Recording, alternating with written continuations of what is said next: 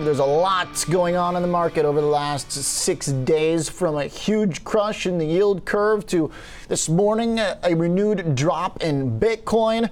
And of course, the either or market between small caps and big tech that has come back to life. Let's see what's on the top of the mind of Mr. Dave Nadig, Director of Research at ETF Trends. Hey, Dave, good to have you back on the show this morning.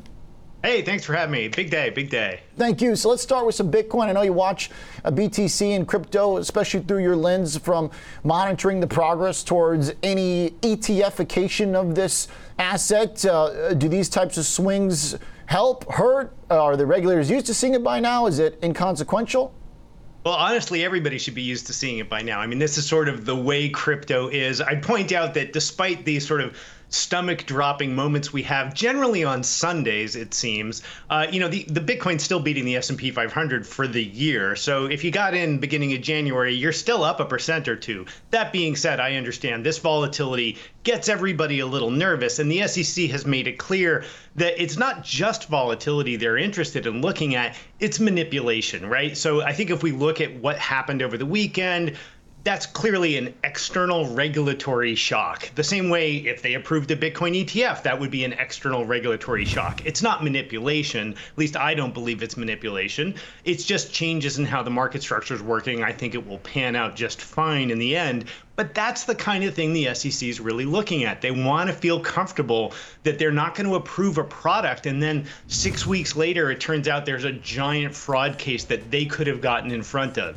That, despite the fact there's about $60 billion in various trusts and ETPs trading around the world that is already in cryptocurrencies. So not only is the SEC late to the party here, I'm not even sure they're really asking the right questions anymore. Hmm. So, Dave, if they're not asking the right questions, then uh, are they just uh, kind of dilly dallying around trying to wait for this thing to like, what, are they waiting for it to go back to zero so they don't have to make a decision? I mean, it's not going to happen, right? I mean, it's going to be around here, I think. I don't know. Who knows where it's going to go?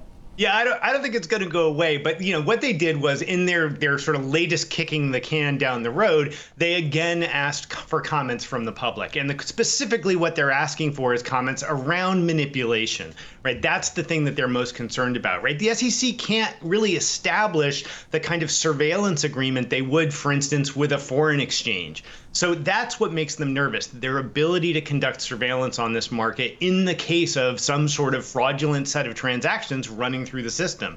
Now, we already know that in some ways Bitcoin is even easier to track than fiat currency, right? We, we all saw what happened with the latest ransomware being recovered. So the idea that somehow you're stepping into crypto and therefore it's an untraceable morass that the SEC can't look at, that strikes me as the wrong positioning.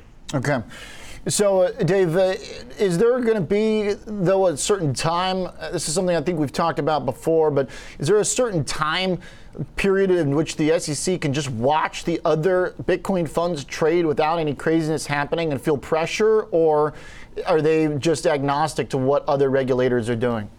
Yeah, they don't really have to. It's not like they all belong to the same golf club and they have to show up and deal with the pain of you know uh, being a pariah on the 18th hole. Right there, there is no global regulatory club like that, so they can and could delay this literally forever. I suspect, as I have for a while, that what we're going to see is this round of comments then we'll see some guidance issued in the fall. And I still think it's not out of the question that we get an approval in this calendar year. But honestly, we probably should be talking about the first half of next year at this point. Okay. Dave, uh, let's talk some macro here. Uh, what do you see from your point of view in this discussion about how the Fed threw a wrench into markets and the uh, timeline for hikes? Do you see that showing up in like inflation products in certain ways? Are people bailing out like they bailed on some of the reflation stock themes last week?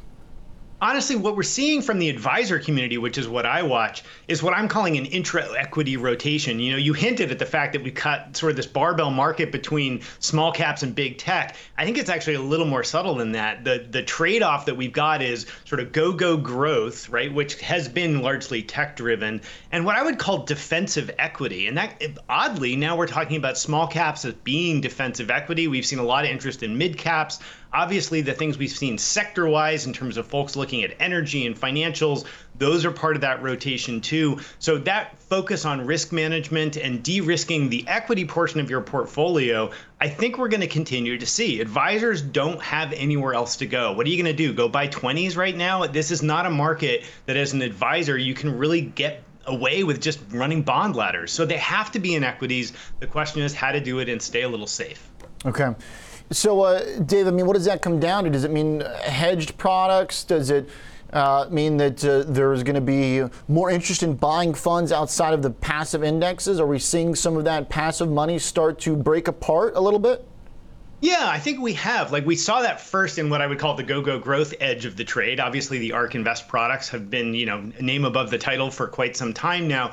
But we're also seeing a lot of pickup in some of the firms that came to this market pretty late. American Century, T. Rowe Price, firms like that. A lot of whom have fairly straightforward, fairly defensive products, things like equity income products, right? When was the last time we talked about an equity income product?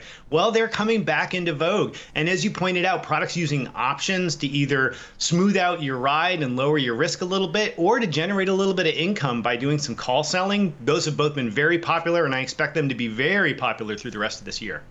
Okay. Uh, Dave, uh, what about when we think of uh, what's happening in terms of the timeline uh, for the comeback and the return to normal and consumer buying? We're going to get a little test of that e commerce dominance with uh, Amazon Prime Day coming up. Is uh, this still going to be the best way to get exposure to the consumer, or has that e commerce theme run its track? Because there's a ton of ETFs that have done extraordinarily well on the back of this e commerce boom. Yeah, I mean, I think we got a little bit of a bubble in some of that, but I don't think we're going to retrench. I think what we did was really move the adoption of sort of broad online retail forward by a couple years, right? We pulled in sort of 2025 expectations to now. I don't think we slide all the way back. I think what we need to be a little careful of is how we slice and dice this. Obviously, some of these firms have pulled back. Um, but if you look at things like ONLN, right, that's about a 25% allocation to Amazon, another 15% to Alibaba. Those are very concentrated plays on a very specific kind of internet commerce, right?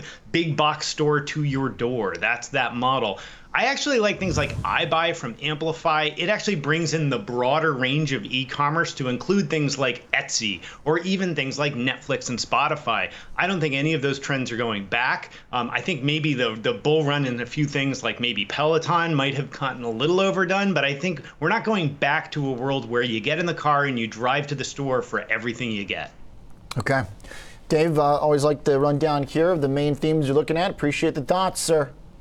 Thanks for having me. You got it. Dave Nadig, Director of Research at ETF Trends.